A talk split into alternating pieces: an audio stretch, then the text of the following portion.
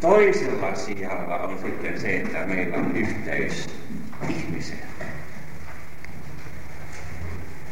Ja sitten kysyin heiltä puoliksi leikillä, no mitä se puhui rakkaudesta, suositteliko se sitä, että eletään säästöliekillä? Kun olen sitä sanontaa siellä koulussa käyttänyt ja nämä nuoret sanoivat, kyllä, kyllä hän oli säästöliekki linjalla ja puhui siitä, että tulee sisäisesti kypsyä avioliittoon ja elää Jumalan tahdon mukaisesti. Joka tapauksessa tämä ensimmäinen näkökulma on kaikkein tärkein, että meillä olisi yhteys lääkäriin. Sielun hoito tähtää aina siihen, että Jeesus Kristus saisi koskettaa meitä. Sielunhoidon määritelmä hän on ensimmäisessä luvussa Johanneksen evankeliumissa Andreasta sanottu, hän vei veljensä Jeesuksen tykö. Siinä mielessä te olette hyvin yksinkertaisen haasteen edessä. Ja sielunhoidon ainoa väline on se, mistä Jeesus sanoo, ottakaa pyhä henki, joiden synnit te anteeksi annatte, niille ne ovat anteeksi annettu.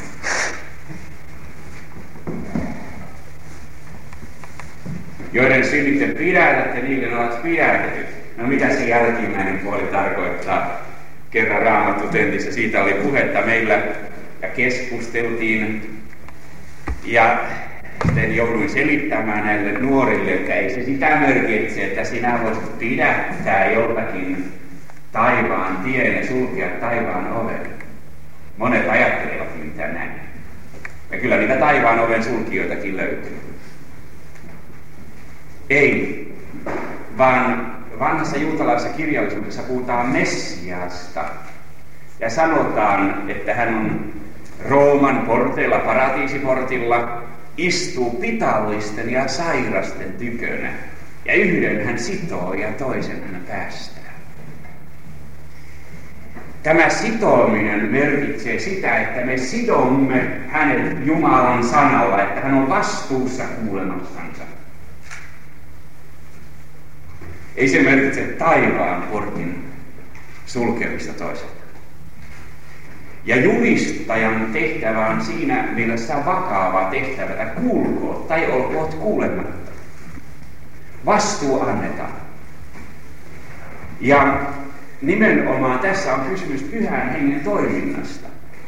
Evankeliumi on julistettua sanaa. Kuka uskoo meidän saarnamme, kenelle Herran käsivarsi ilmoitetaan, josta me oikeastaan lähdemme liikkeelle sitten viikkomme alussa. Se käytetään sanan, sanontaa shmuaa, kuulutuksemme.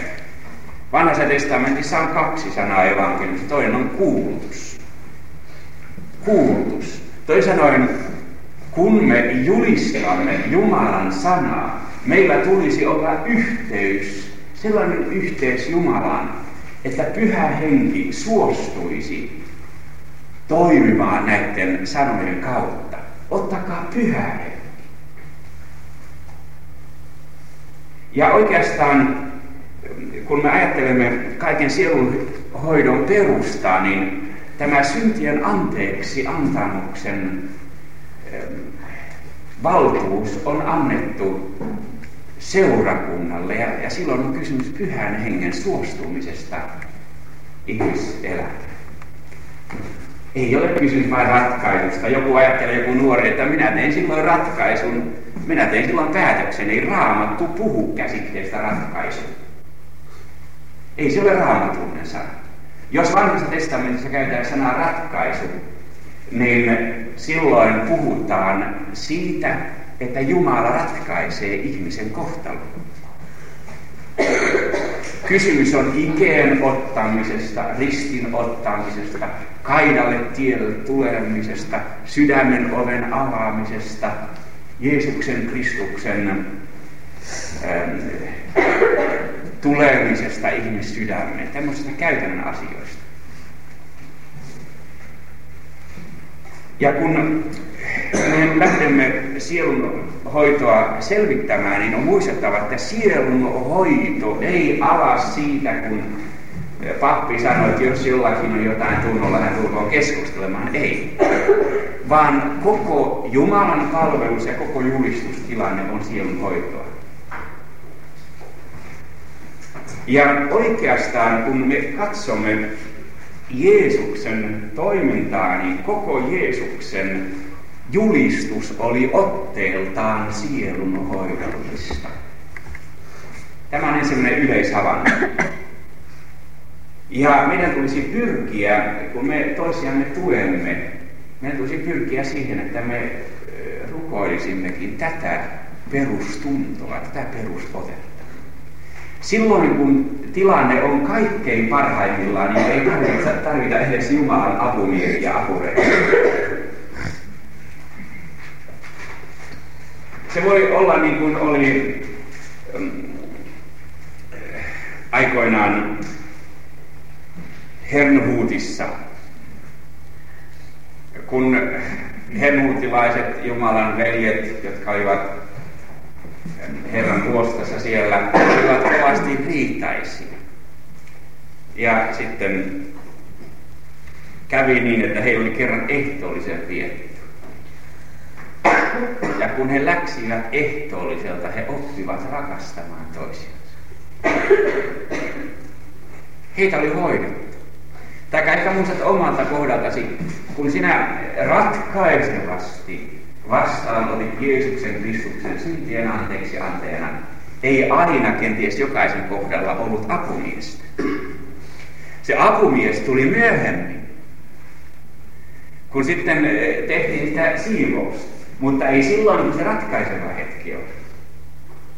Ja me otamme kohta esimerkkejä Jeesuksen toiminnasta, missä me näemme, että kysymys on tällaista kokonaisvaltaisesta asenteesta, jossa Jeesus Kristus hoitaa julistuksen kautta, koko toiminnan kautta ihmistä. Sitten ehkä jälkeenpäin tarvitaan sellaisia apumiehiä, kaiken maailman tunkijoita, jotka suostuvat laskiämpäriksi ja suostuvat kuulemaan ihmissydämen hätää. Ja tässä suhteessa sielunhoidon haaste on hyvin laaja haaste. Minä nyt aivan näin rupattelemalla puhun, koska oli puhuttu, että saa pitkään puhua ja rauhallisesti. Kun me katsomme Jeesuksen toimintaa, niin tätä pitäisi ensinnäkin korostaa. Koko hänen toimintansa oli otteeltaan sielunhoidollista.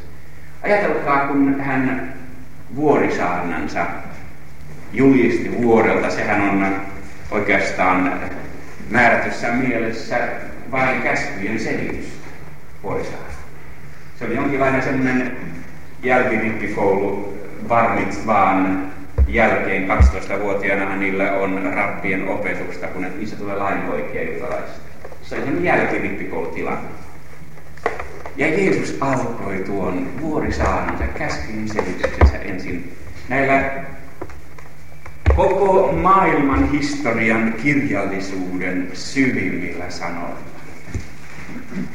Kuinka sellaista lämpöä ei löydy mistään muualta, esimerkiksi Matteuksen mukaan. Autuaita ovat hengellisesti köyhät, sillä heidän on taivasten valtakunta. Autuaita ovat murheelliset, sillä he saavat lohdutuksen. Te ette löydä mistään rabbinistisesta kirjallisuudesta tätä otetta. Juutalaiset tulevat monta kertaa lähetyssäännön tykö ja sanovat, että emme me voi mennä rabbiemme tykö.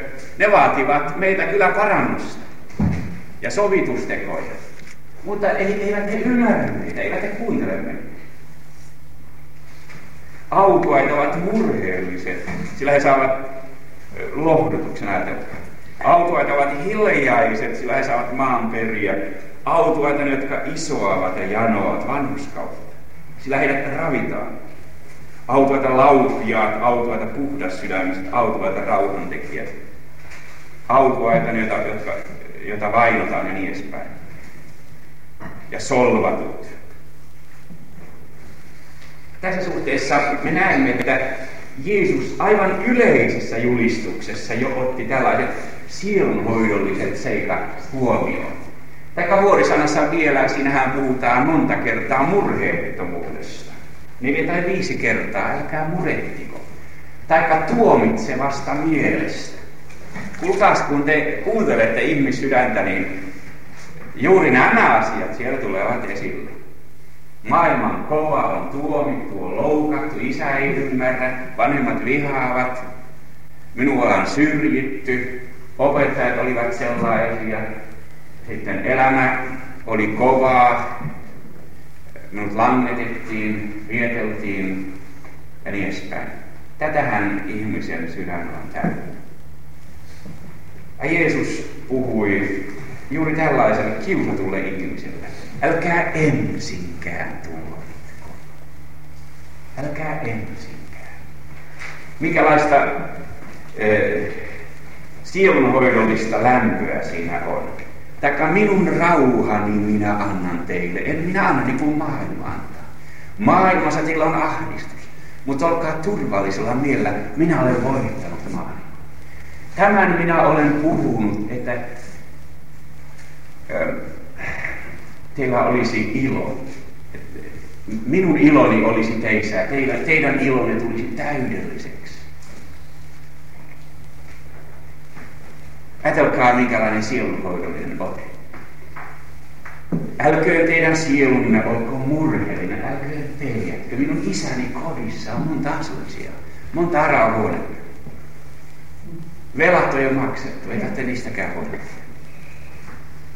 Minä menen teidän edellänne sinne valmistamaan siitä. Koko Jeesuksen julistus oli tällaista lohdutuksen sanomaa, mutta toisaalta hän asetti ihmisen ehdottoman Jumalan tahdon eteen. Jaakobin kirjahan puhuu täydellisyyden laista, vapauden laista. Minusta tuntuu, jos jotakin asiaa kristitystä ei ole oikein ymmärtänyt, niin se on juuri tämä. Jeesus puhui, olkaa täydelliset, niin kuin teidän taivaallinen isänne on täydellinen. Olkaa pyhät, joka katsoo, joka katsellaan tekee syntiä ja niin edespäin. Joka sydämestänsä vihaa. Jolla on jotakin vastaan, kun hän käy uhraamaan. Menkö veljensä tykäisi. Ja niin edespäin. Meidän asetetaan aina Jumalan täydellisen lain eteen. Ja kaikki suut tukitaan niin, että kaikki tulisivat syntiseksi ja syylliseksi Jumalan edessä. Mutta toisaalta tämä merkillinen armon näköala ja kun me yleisesti ajattelemme Jeesuksen julistusta, niin näiden kahden asian pitäisi olla esillä. Ny, nykyään me kuulemme vielä onneksi sitä, että pitäisi olla lakia ja pitäisi olla evankeliumia.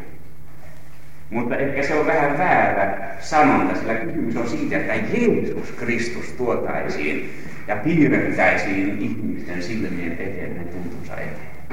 Sillä Jeesus Kristus oli täynnä armoa ja täynnä totuutta. Me näemme tämän toiseksi, toisen Mooseksen kirjan kolmannessa kymmenessä neljännessä luvussa. Siellä sanotaan tästä Jumalan olemuksesta, kun Jumala kulki ohitse, niin Mooses kuuli huudon, joka sanoi, Herra, Herra on armollinen ja laupias ja pitkämielinen ja suuri armossa. Neljä armosanaa tästä. Ja uskollisuudessa on käännetty, mutta siinä lukee Emet vaheste. Chesed va emet Armossa ja totuudessa. Ja kun Jeesus Kristus oli täynnä armoa ja totuutta, niin hänellä oli nämä Jumalan olemuksen piirteet. Johanneshan sanoo, hänen täyteydestään me vajaat olemme saaneet ja armoa armon päälle. Me katselimme hänen kirkkautensa sen kaltaista kirkkautta kuin ainukaisella pojalla on isältä. Ja hän oli täynnä armoa ja totuutta. Ja vaikka Jeesuksen julistus oli otteeltaan sielun hoidollista, niin kyllä hän tukki kaikkien suut. Kaikki tulisivat syylliseksi hänen edessään. Ja monta kertaa tämä syyllisyys, se sitten vasta kirkastui myöhemmin, ei sitä heti nähty. ei Pietarille ilmoitettu hänen luonteensa piirteitä heti alussa.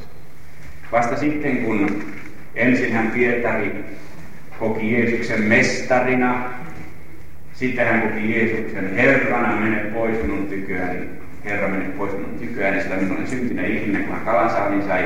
Ja sitten lopussa Jumalana, mutta sekään ei riittänyt. Sitten hänet riisuttiin vielä omasta voimasta, kun hän joutui kieltämään Kristuksen.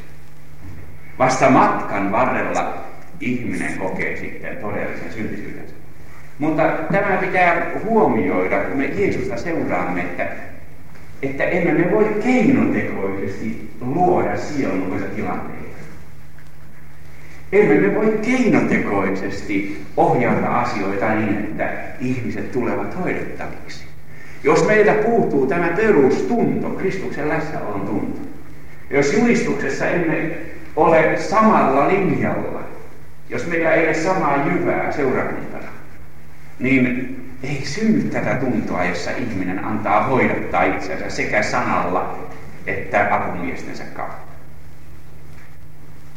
Ei sitä synny, ei sitä tehdä. Ja on paljon semmoista keinotekoista sielunhoitajien mekanismia, jolla yritetään sitten korvata se, mitä ei ole. Eikö sitä voida korvata, jos ei sitä ole? Vielä tämmöistä yleistä, minä menen sitten esimerkkeihin sen jälkeen.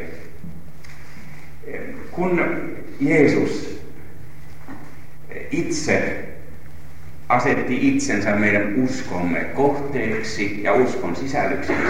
Ja evankeliumi on sitä, mitä Jeesus on. Niin me näemme Jeesuksessa eh, merkillisiä piirteitä, jotka eh, antavat uuden näkökulman myöskin koko sielun hoidolle. Esimerkiksi Jeesus ei ollut mikään semmoinen äh, ahdas, henkisesti ahdas. Sielun hoitajat monta kertaa yrittävät äh, tukkia ihmisen ahtaasta portista sisälle. Kyllä meidän tulee mennä tästä portista sisälle, mutta siinä on kysymyksessä Jumalan lainalaisuudet, eikä, se, eikä suinkaan se, että me yritämme toista prässätä siinä vielä siinä tilanteessa, kun ei enää prässäämisen aika ole. Ei sielunhoitaja enää saa prässätä. Jeesus oli avoin. Ja hän oli kliinisesti oikeastaan terve, Hänellä oli avoin suhde elämään, avoin suhde luontoon. Lääkärit hän sanovat, että meillä tulisi olla, jotta me olisimme terveellisesti uskonnollisia, meillä tulisi olla myöskin ensimmäinen uskon kappaleen uskon. Minä uskon Isään Jumalaan, siis luoja usko. Meidän tulisi myöskin nähdä Jumalan luomisen terveellä ihmisellä on ontinen usko, ontos on sama kuin maailma. Hänellä on avoisuuden maailma. Pelkää Jeesusta, katsokaa keidon kukkia. Ihmiset tulivat siihen ahdistettuna. Näkivät vaan, että roomalaiset prässäävät päälle ja papitkin ottavat loputkin rahat ja ja fariseut tulevat että kym, sanomaan, että kymmenysten lisäksi täytyy antaa 20 prosenttia vapaaehtoisin lahjoille. Se oli tilanne. Katsokaa kerran. Katsokaa taivaalle. Niin ne työtä eikä housua. Ja ne elää. Kuulkaas, ette te löydä juutalaisilta rappeilla tätä kotia. Ette te löydä. En minä ole löytänyt. Ne olivat niin hurskaita, että ne olivat ajautuneet aitsioon. Ne olivat ajautuneet elämässä sellaisen epätodelliseen asenteeseen, joka ei kyennyt sitten auttamaan ihmistä hänen ahdistuksessa. He kyllä asettivat taakkoja toisen päälle, mutta he eivät sormella kannustaneet. Jeesus käytti sielun hoidessa myöskin tätä niin sanottua inhimillistäkin maailmaa, Jumalan luomaa maailmaa hyväksi menee kesämökille. Ei se ole synti. kun et siihen. Hänellä itselläkin oli Tyyron ja Siidonin alueella, sitä ohi mainitaan, semmoinen maja, jossa hän majaili. Eikä hänen omansa ollut, mutta se oli kai vuokralla. Näköisten ystävien antama. Tämä onttinen usko monta kertaa meitä puuttuu. Ja sen tähden Jeesus vei omansa nämä ahdistuneet työntekijät Tyyronin ja Siidonin alueella vuorimaisemaan ja Hermonin vuoren rinteillä, missä on raikas ilma. Ja siellä hän puhui niistä kaikkein keskeisimmistä asioista, niin siitä, että hän oli Jumalan poika. Ja siellä hän myöskin kirkastui omillensa. Kirkastusvuonna. Tässä suhteessa siis meidän pitäisi päästä sellaista väärästä tunnosta, kun kirkossa on sielunhoitoa, niin moni kokee, moni arka ihminen, että siellä tulee semmoinen nynny vastaan, joka on niin kamalan surkean näköinen Kristuksen suositus. En minä sano teistä sitä, kyllä te normaalielämässä olette aika mukavia. Mutta voi olla kirkossa Kyllä mä sinut tunnen. kyllä, kyllä mä normaalit ihmiset uskovat tunnen. Ei pidä tehdä semmoista keinotekoista ilmapiiriä, että puuttuu parantava vaikutus.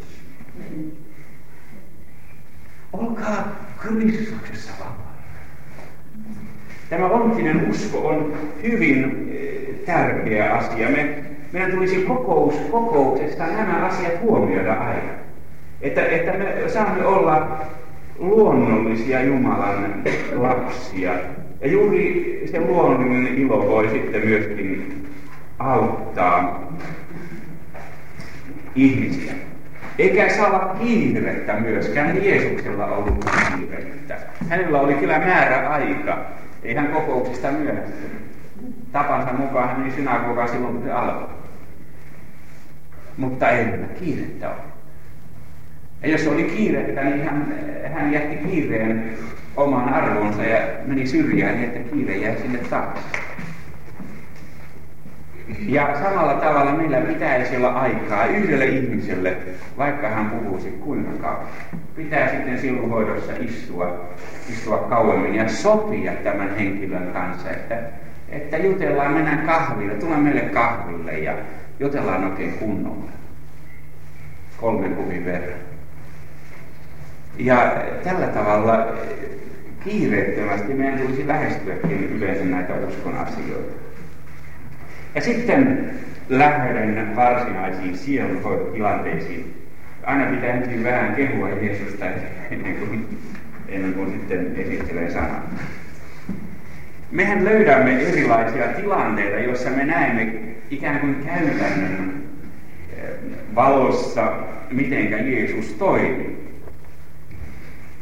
Jeesus ei luonut tietoisesti erityisiä sielunhoidollisia tilanteita, vaan hän lähti siltä, siitä tilanteesta, joka oli syntynyt aivan luonnostaan. Johanneksen evankeliumihan kuvaa kaikkein eh, runsaimmin yksityisiä kokonaisia tapahtumia.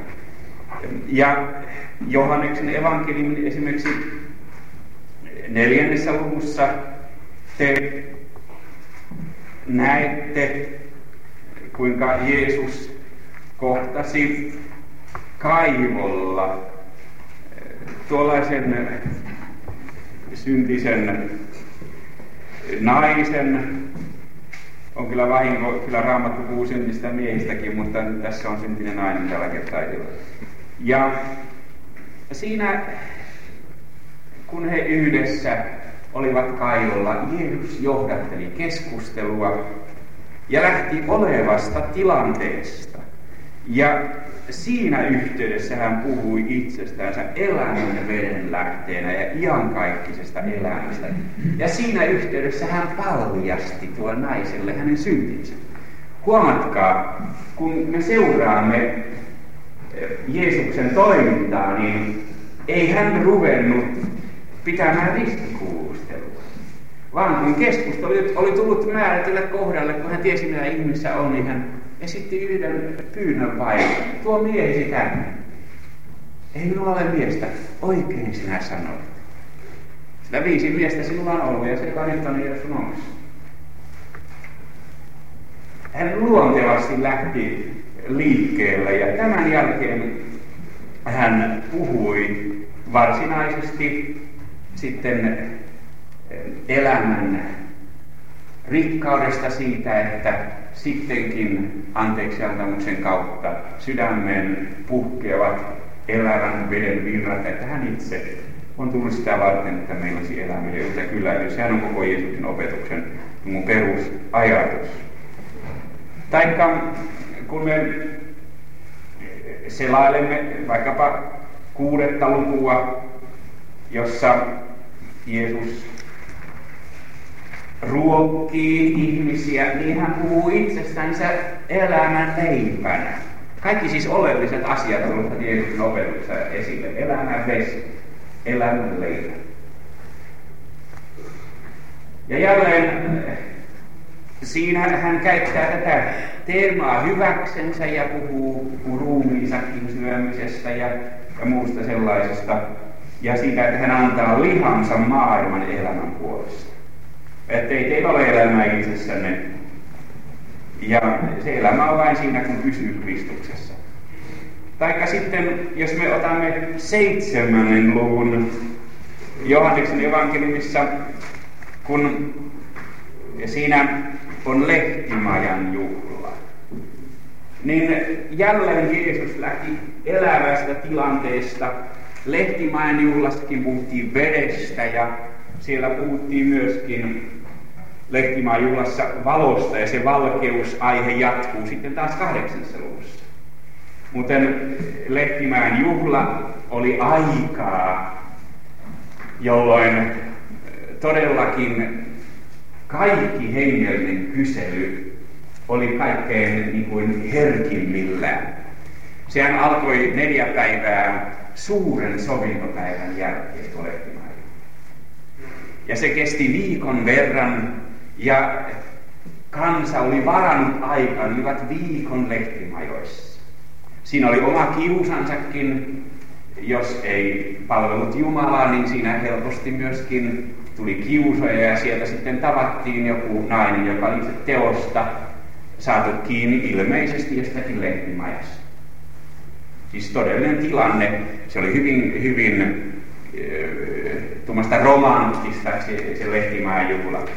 Ja aamuisin lähti pappien kulkue siiloa lammikosta ottamaan vettä ja, ja sitä pirskotettiin määrätyllä tavalla. Muuten kuin ylimmäinen pappi verta pirskotti, niin hän teki ristin merkin. Hän pirskotti näin, se on Talmudissa sanottu, luole maalaa, vielä ole maattaa, ela ke mats le. Että älkää niin kovasti tuomitko niitä nuoria pappia, jotka kaikkea kokeilevat.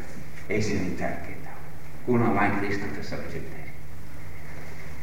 Ja eh, tuolloin sitten juhlan viimeisenä suurena päivänä, se oikein sellainen rabbinistinen sanonta.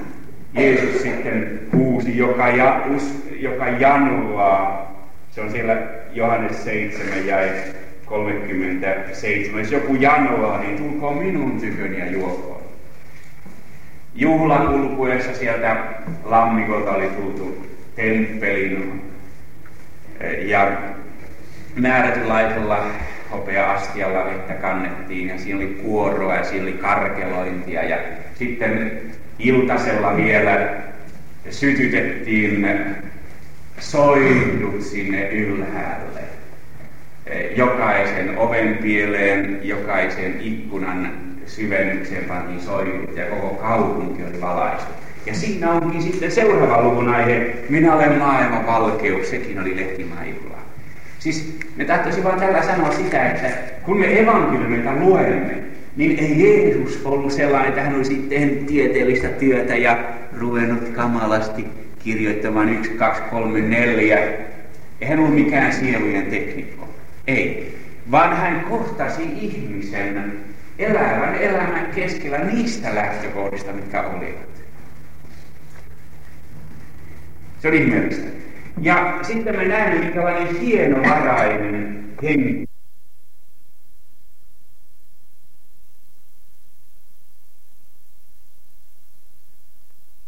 hyläskäytävässä. Ja siellä oli kaikilla raamattunsa mukana, kirjakäännönsä mukana. Ne tarkastelivat, opetusta arvostelivat. Ja eikös mitä sinne tuli sitten kirjanoppineet ja fariseukset. Ja he toivat hänen luoksensa aviorikoksesta kiinni otetun naisen. Se oli raahattu ilmeisesti jostakin öljyvuoren rinteeltä sinne. Ajatelkaa miten raakaa. Asettivat hänet keskelle siellä nimittäin tuomittiin raha-asioissa ja, ja perintöasioissa ja perittävissä asioissa ja avioliittoasioissa ja, ja rajakysymyksissä, rajakiistoissa ja hengellisissä kiistoissa ja laintulkinnassa tuomittiin kanssa. Ja se oli hyvä paikka keskustella. He sanoivat Jeesukselle, opettaja, Tämä nainen on tavattu itse teosta, aviorikosta tekemästä. Ne miehen päästivät pois, ottivat vain naisen. Naisella ei ollut sillä tavalla turvaa. Ja Mooses on laissa antanut meille käsky, että tuommoiset on kivitettävä. Mitä sinä sanot? Rupesivat tenttimään Jeesusta. Sen ne sanoivat kiusaten ja päästäkseen, päästäkseen hänen syyttämään. Kuulkaa, saatte olla varmoja siitä, että tässäkin evankeliuskokousarjassa siellä on varmasti jopa etupenkillä fariseuksia, jotka tulevat vaan katsomaan, onko Jumala soppi varmasti oikein. Varmasti. Ja oikein raamattu kädessä. Minä muistan Johanneksen eh, kirkosta, ehkä saan tässä sen sanoa, en sillä mitään muuta arvoa antanut muuta kuin, että, että meni hiljaisuuteen kyllä sen asian edessä. Joku mies kirjoitti, että hän on, hän on nyt kuunnellut oikein eh, tarkkaan ja että, että te ette puhunut mitään verestä, ettekä parannuksesta. Ja minulla oli eh, kirjoitettuna pikakirjoituksella siitä sen päivän eh, asiaa, se asia suunnilleen, mitä olin käynyt lävitse. Ja siinä oli juuri siitä asiasta kysymys. Mutta minä en osannut sanoa justina sillä tavalla, että olisi pitänyt sanoa. Kyllä, kyllä tämmöinen tilanne voi syntyä aina jopa temppelissä, että eivät ihmiset tule sinne suinkaan rakentuakseen päästäkseen. Kristusta ja olisi hyvä, että saisimme sellaisen pyhyyden tunnon kirkkoon, että Jokainen suu kukittaisi ja kaikki tulisivat syylliseksi Jumalan edessä myöskin uskoa. Sinne tulevat nämä, nämä oikein hyvin lakinsa oppineet ja fariseukset, jotka olivat mallikansaa, pyrkivät kansan herätykseen, että jokainen uskova olisi esimerkkinä kansalle ja esimerkillään almuillaan ja rukouselämällään tukisi muiden ilmoitusta. Jeesuskin oli mitään fariseus. Ja hän sanoi, että tehkää niin kuin he opettavat, mutta älkää niin kuin he itse tekevät. Se oli kaikkein läheisiä rakkaan ryhmä, se fariseisten ryhmä Jeesus. Nämä tulivat ja syyttivät naista. Tuomaset on kivitettävä. Ja tässä me näemme Jeesuksen hienovaraisuuden. Mutta sen ne sanovat kiusaten häntä päästäkseen syyttämään. Silloin Jeesus kumartui alas ja kirjoitti sormellaan maahan. Siellä tehtiin aina laahtatöitä ja marmoritöitä, sitähän rakennettiin, Jeesuksen aikanakin oli jo rakennettu 46 vuotta. Aina vaan lisättiin uusia pylväitä ja uusia koristeita, se oli valtava rakenne. Ja siellä oli pölyä maassa, ehkä Sirokko-tuuli oli juuri ollut. Silloin on pahimmat sirokkojutut siihen aikaan, ennen kuin sadeaikaan tuli. Ehkä se oli semmoista ohkasta, ohkasta hiekkaa täynnä. Hyvin hienoa hiekkaa täynnä. Jeesus piirsi siihen jotakin. Mitä hän kirjoitti? Ilmeisesti hän kirjoitti laista sanat. Näin on arveltu. Hajaa osakai. Syyllinen vai sakkeus, eli syytön syyllinen vai syytön? Haja osakai. Siitä oikeudessa oli kysymys. Hän itsekseen kirjoitti. Jokainen joutui ajattelemaan, että jaa. Eikä Jeesus tuijottanut sitä syyllistä, sinä, sinä olet, sinä olet syyllinen. Eikä Jeesus ollut tuijottamaan niitä syyttäjiäkään, ei. Siinä ei ole mitään pakontunut. Syyllinen vai syytä. Mutta kun he yhä edelleen kysyivät häneltä, niin Jeesus tuo 188 senttinen mies, joka oli aikansa ihmisten parissa hyvin pitkä, jylhä ilmeisesti. Me tiedämme tämän Jeesuksen koon. Ilmeisesti nämä Torinon kääriviinat ovat aitoja, niistä on tehty tutkimuksia, ne ovat 300-luvulta, niitä voidaan seurata siitä lähtien, ja kukaan juutalainen ei säästä kuolleen yllä olevia aatteita, ellei sillä ole jotakin syvempää merkitystä. Ja kukaan kemisti ei osaa tehdä sellaista liinaa tänä päivänä niin tarkkaan, jossa on juuri sama kärsimyksen merkki kuin Jeesuksen kärsimyksessä. Tämä Jeesus nousi ylös. Hänellä oli muutenkin sellaista auktoriteettia, ettei kukaan uskaltanut edes kysellä häneltä mitään maasta. Nousi ylös, ojensi itsensä, me näemme sen, ojentautui. Ja sanoi heille, joka teistä on syntitön, se heittäkö häntä ensimmäisenä kivellä. Ei siis joka teistä on synnitön siinä mielessä, että olisi aviorikollinen, vaan joka on synnitön. Kaikki synnit tulevat siinä mukaan. Heittäköön ensimmäisenä kivellä ja taas hän kumartui. Ei hän ruvennut prässäämään, hän on aika. Silmuhoitajakaan niin saa olla tällä tavalla niin yleinen syyttäjä tässä näin, että kuinka nyt, onko se ensimmäisen käskyn suhteen tässä toinen käsky ja kolmas neljäs ja sitten tullaan sinne suomalaisen kaikkein pahimman asiaan, tietenkin kuudes käsky ja niin edespäin. Ja ei, kuulkaas, joka rikkoo käskyjä, se rikkoo kaikkia käskyjä.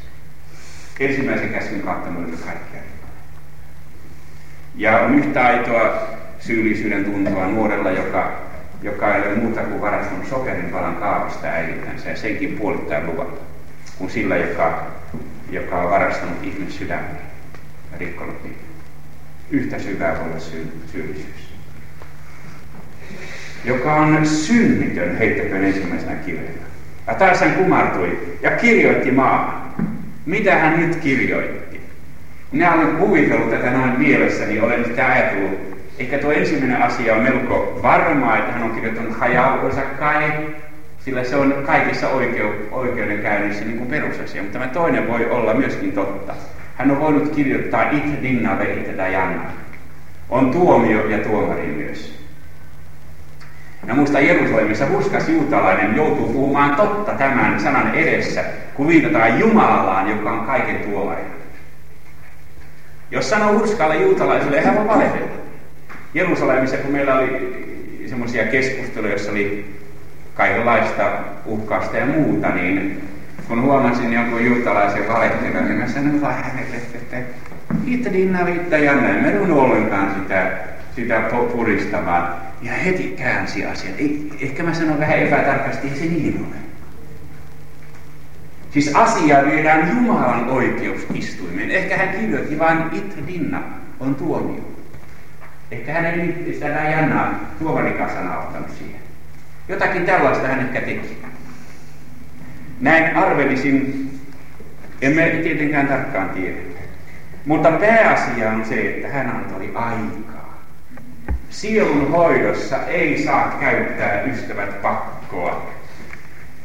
Jos on raaka kätilö, niin hän turmelee lapsen. Pohjanmaalla siinä kylässä, mistä vanhempani ovat peräisin, siellä puhuttiin, kun minä olin pikkupoika, minä kuuntelin korvat höröllä, kun vanhemmat puhuvat jostakin kätilöstä keskenään, joka oli raaka ja pilasi lapsia. Toisin sanoen raaka kätilö ennen vanhaa, kun vihreällä vedettiin, sehän on kai nykyään kiellettyäkin, ei pittisynnytystä käy enää. Sitä ei yleensä enää käytä. Miten kun vedetään aivoista, niin se on, se on hyvin raakaa. Siinä tulee epämuodostumia ja ajovahinkoja, vaurioita. Jos me hengellisessä elämässä olemme tällaisia pihtisynnyttäjiä, niin kuulkaas me turmelemme sen hengeisen elämän, jota me olemme synnyttämässä siinä edessä. Jeesuksessa oli hienovaraisuutta. Hän ei käyttänyt pakkoa. Ja nyt lääkärit sanovat näin, että jos ihminen ohjataan ilman pakkoa löytämään elämänsä kipukohta, niin hänessä tapahtuu ikään kuin itsestään räjähdyksen-omainen vapautuminen, jolla on nimenä apertura atko elum, apertura atko elum, avautuminen taivaisiin asti. Luther korosti ripissä pakottomuutta.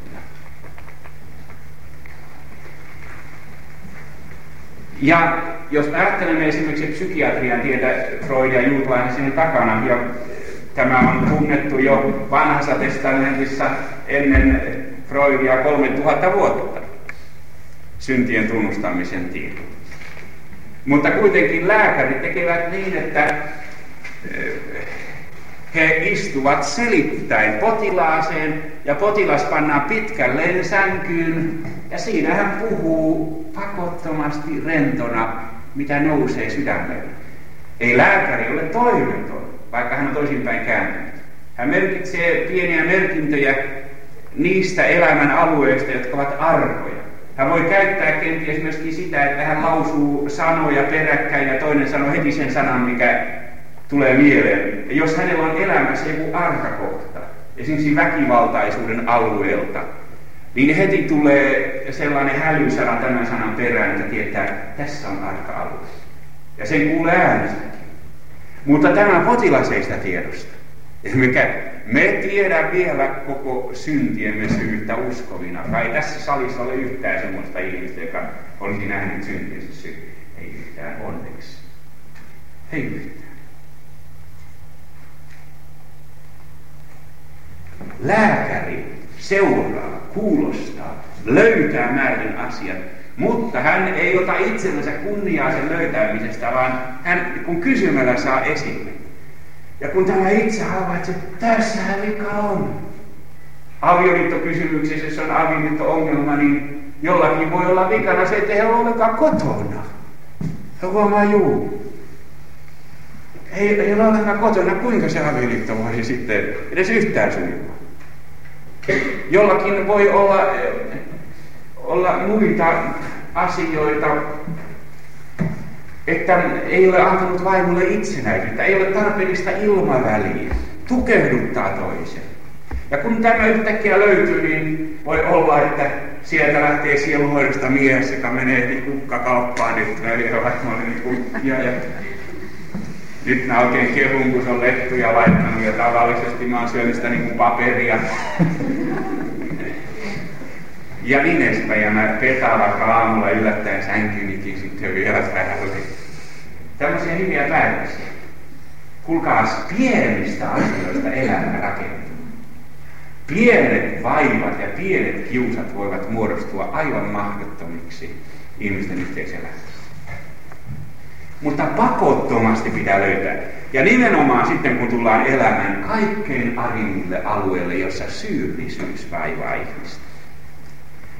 Pitäisi pakottomasti Kristuksen rakkauden tunnussa yhdessä auttaa, eikä antaa niitä omia reseptejä. Eikä ottaa asiaa pois siitä puusta ennen kuin se on kypsynyt. Silloin se tulee, kun pikkusen kopistaa sitä puurunkoa, kun sen aika on. Mutta on asioita, joiden täytyy kypsyä. Ja Jeesus oli tällä tavalla ihmeellinen sielunhoitaja. Ei hän tuijottanut, ei hän. Ja mikä vaikutus tässä olikaan? Kun he tämän kuulivat, heidän omaa tuntonsa todisti heidät syyllisiksi. Heidän oma tuntonsa. Ja menivät pois toinen toisensa perästä vanhimmasta alkaen. Ja ne vanimmat, vanimmat olivat varmaan pyyttyneempiä. Pyyttyneemmästä alkaen viimeisiin asti. Ei nuori ihminen aina näe sitä mitään niin helposti. Ja siihen jäi ainoastaan Jeesus sekä nainen, joka seisoi hänen edessä. Sanaton saarna. Sanaton saarna. Täynnä sanoja.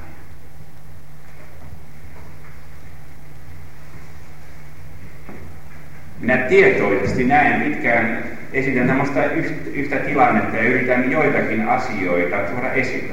Ja huomatkaa sitten jatko. Nyt päästään jo asiaan. Ensinnäkin niin Jeesus kuunteli ja pani ihmiset kuuntelemaan ja ajattelemaan. Hän ei kuulustellut ihmisiä. Nyt kun täällä Uudessa Suomessa esitettiin Trovishin sielunhoidollista otetta, niin tämä Trovish, joka Suomessa juuri vierailee, puhuu, että puhuminen on puoli parantumista. Jos tämä ihminen saadaan puhumaan. Mutta siinä ei saa luoda sellaista jännittynyttä ilmapiiriä, vaan ihan luontevasti ja asiallisesti. Ja sen tähden sielunhoitaja pitäisi rukoilla. Jumala, joka kääntää kuninkaiden sydämet niin kuin vesiojan kääntää tuonkin ihmisen sydämen. Ehkä voi avuksi pikkusen jotakin sanoa, mutta heti kun se aukeaa, revähtää auki se sydän, niin ei sitten pidä enää mitään siihen lisätä. Antaa tulla. Ehkä joku apukysymys ja näin aukeaa. Mitä itse arvelet? Olisiko niin, eikä niin, että minulla on sanottu kurssilla pykälä se ja se, että tässä on vika.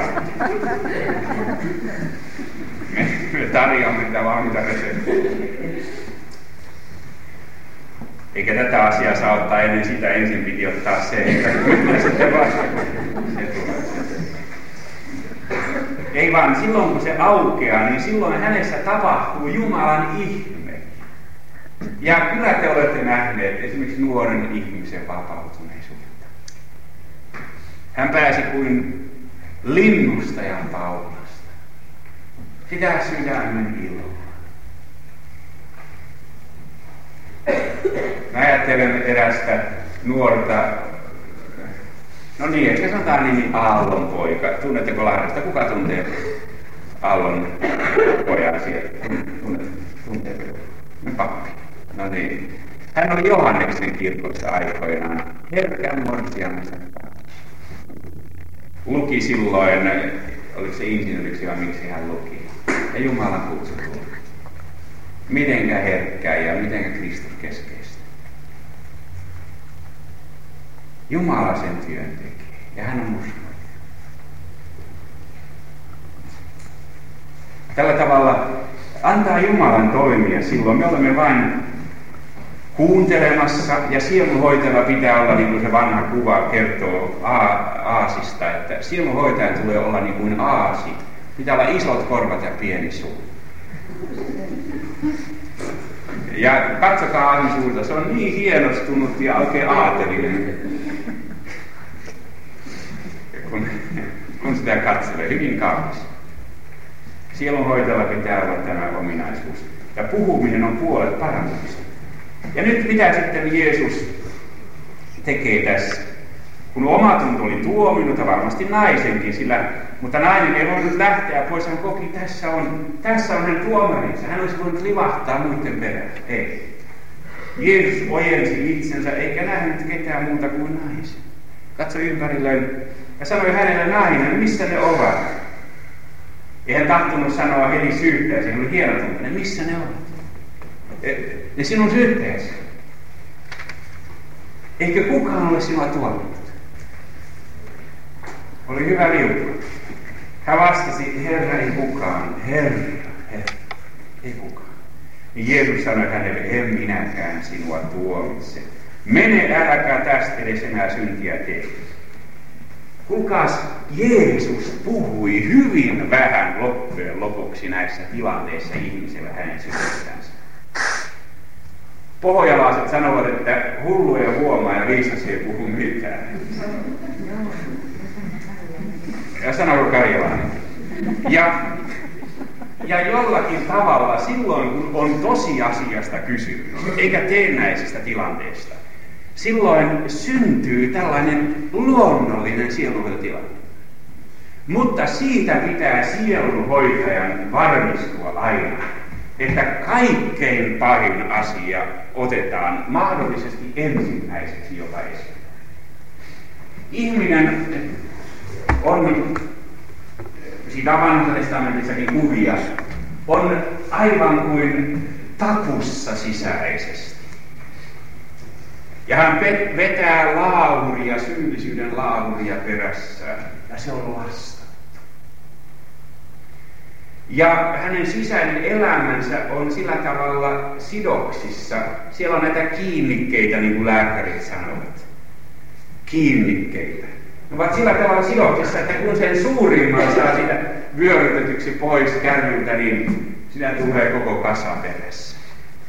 Ja niin kai se on, että ei pidä johtaa tätä hoidettavaa lain alle. Jos hänelle tulee sellainen tunto, että häntä on kuulusteltu tilanteessa, ensimmäinen käsky, toinen käsky, kolmas käsky, neljäs käsky ja niin edespäin, ja sitten vielä oikein lain hengessäkin, niin sen jälkeen hän tulee uudelleen silloinhoitajan tykö ja sanoo, minulta jäi kertomatta se, eh, se asia, joku aivan mitätön pieni seikka. Kuulkaas, kun Jumala länttäsee verellä ihmisten syntien ylitse, ja kun sinä Jumalan läsnäolon tunto ja pyhäimpi todistaa anteeksi antamuksesta, niin Jumala on suurempi kuin meidän sydämemme. Ja hän tietää, mitä tekoa me olemme. Ja ihmisen täytyy päästä omistamaan anteeksi antamus. Ja siinä on se vaara, että jos ihmiselle tulee sellainen tunto, että hänen täytyy joka ainoa tikulla hakea joka ainoa juttu, Siinä on semmoinen vaara, että koko hänen hengellistä elämästään tulee lainalaista. Hän ei pääse Jumalan lasten kirkkauden vapauteen, vaan hän on Jumalan lasten tunkkaisessa orjuudessa. Semmoinen tunkkainen tunto. Olen henkilökohtaisesti sitä mieltä, että kaikki täytyy tuoda Jumalan eteen. Siis Jumalan tahto on ehdoton. Mutta ei raamattu esitä, että Jeesus olisi ruvennut sitten kuulustelemaan tuota naista, että monesko tapaus tämä oli ja kerro niin montako se on ollut ja oletko aikaisemmin ollut ja miten se alkoi.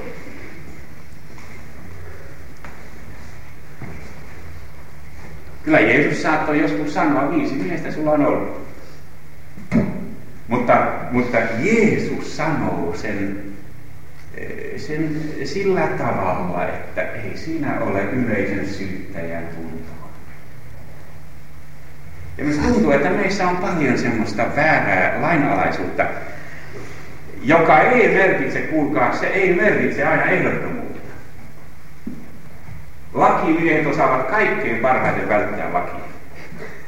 Ja lain alla oleva ihminen osaa kaikkein parhaiten käyttää keppihevosia. Hän on mestari Ja tässä suhteessa Jeesus, ajatelkaa, hän, hän ei ollenkaan ruvennut siinä enää kuulustelemaan, en minäkään sinua tuomitse. Mene, äläkä tässä edes enää tee. Ei Jeesus kiusannut edes sitä, että älä aviorikotte, vaan syntiä.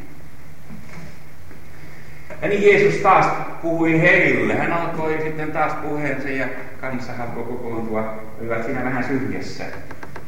Ja nyt naisesta ei puhuta tässä sitten enää mitään. Se hiljaksi äiti. Jeesus oli koskettanut häntä ja lähti sieltä pois. Ja kuulkaas, meillä ei ole niin pitkää kättä, että me kykenisimme aina jokaisen ihmisen perässä juoksemaan ja häntä hoitamaan. Papilla on monta kertaa huono omatunto siinä, että emme me raakat kykene. Ja jää ihan todellisia laiminlyöntejä. Jeesus hoiti ihmistä itseään. Ja kuulkaas, synti on niin hirvittävä asia, että ei sitä pidä enää hirvittävämmäksi tehdä ehkä saan yhden kuvan siitä ottaa, sillä te joudutte sen asian eteen ainakin joka toisessa sielunhoidollisessa keskustelussa. Nimittäin eh, itsemurhaongelman eteen. Hesekiel 6 ja 9 esittää tällaisen sanan synnistä. Kun sanotaan siinä Hesekiel 6 ja 9, että minä särjen heidän haureellisen sydämensä ja, ja heidän silmänsä, jotka haureellisina kulkivat heidän kivijumalansa jäljessä. Heillä oli sellaisia pornoesineitä, ihan suoraan sanoen pornoesineitä, joita siihen aikaan käytettiin, jos lähi-idässä pikkusikin matkustelee, joutuu tapaamaan sellaisia arkeologian löytämiä esineitä, sekä miehiä että naisilla.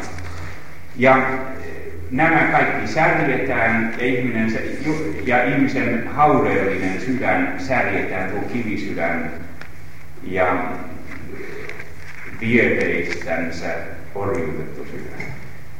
Ja sitten sanotaan lopussa, ja heitä kyllästyttää oma itsensä pahain töittensä tähden. Tämä ajatus toistuu muuallakin profeettakirjallisuudessa, mutta tässä se on hyvin voimakkaasti sanottu. Synti saa aikaan itse halveksuntaa ja voi johtaa itse tuhon ajatukseen. Ei kukaan synnylänsä vahvista elämäänsä, sanoo sana. Synti saa aikaan itse halveksuntaa ja voi johtaa itse tuhon ajatuksiin. Ja siitä syystä ei pidä tällaista ihmistä ruveta yleisenä syyttäjänä kuulustelemaan, joka muuten on jo näin syntinsä. Luther sanoi, että saatana, Jumalan saatana, pirukin tekee kirkossa hyvää työtä kuin syyttää. Ja pyhä henki näyttää toteen synnin vanhuskauden ja tuomion. Kysymys on vähän siitä, että sitten saataisiin tämä ihminen hoitoon. Ja tässä suhteessa nyt, kun tällainen itse syytösten ahdistama ihminen, joka on itse tuhon ajatustenkin edessä usein ollut, kun hän tulee kirkkoon, niin kyllä siinä pitää olla melkein hanskat kädessä, kun hänen kanssaan on. Ja hyvin pehmeät hanskat. Mutta jos hän tapaa kuuntelijassansa eli sielunhoitajassaan eh, sisaren tai veljen, joka välittää hänestä, jossa on myöskin asiallisuutta ja inhimillistä lämpöä. Jos hän kykenee luottamaan tähän ihmiseen, niin se voi olla, että siellä tulee kaikki nämä asiat juurinensa ulos. Aivan kaikki asiat. Ja eh, nyt vanhurskauttaminen, niin tähän tahdon lopuksi tähän. Sillä vanhurskauttamisen tajuamiseen meidän tulee ihmistä ohjata sielunhoidossa vanhuskauttamisen tajuamiseen. Siis syntien anteeksi, antamuksen kokemiseen ja vanhuskauttamisen tajuamiseen. Ja ette vain sano sitä nyt liian, äh, kuinka nyt sanoisi, äh, jumaluusopillisesti. Katekismuksessa sanotaan, kun Jumala vanhurskauttaa meidät, hän synnyttää meihin uuden elämän. Tämä on hengellisesti kuolleen uudesti syntyminen. Ja sitten vanhuskauttamisesta Jumala ei lue meille syntejämme, vaan antaa ne anteeksi. Toisin sanoen vanhuskauttaminen liittyy anteeksi antamuksen kokemukseen. Mutta anteeksi antamuksen kokemuksen täytyy johtaa myöskin hyväksytyksi tulemiseen. Älkää nyt käsittäkö väärin. Minä olen niin paljon kyllä eh, lukenut väärinkäsittämistäkin tällä alueella ja itse taidan olla myöskin niitä, jotka pelkäävät sanaa hyväksyä. Monta kertaa hyväksytään synti ja synnissä pysyminen. Ja monta kertaa sielunhoidossa jopa suositellaan syntiä. Varsinkin psykiatrien toimesta. Siis ihan suositellaan syntiä. Ja voi olla, että pappikin saattaa eksyä semmoiseen, ja voi eduskunnassa puhua, niin kuin joku oli sanonut, että ei aina avioliitossakaan uskottomuus ole haureutta. Haureus on uskottomuutta kumottaa. Joka tapauksessa se oli perusajatus. Me emme saa syntiä hyväksyä. Mutta meidän tulee muistaa, että ihminen, joka on kokenut itse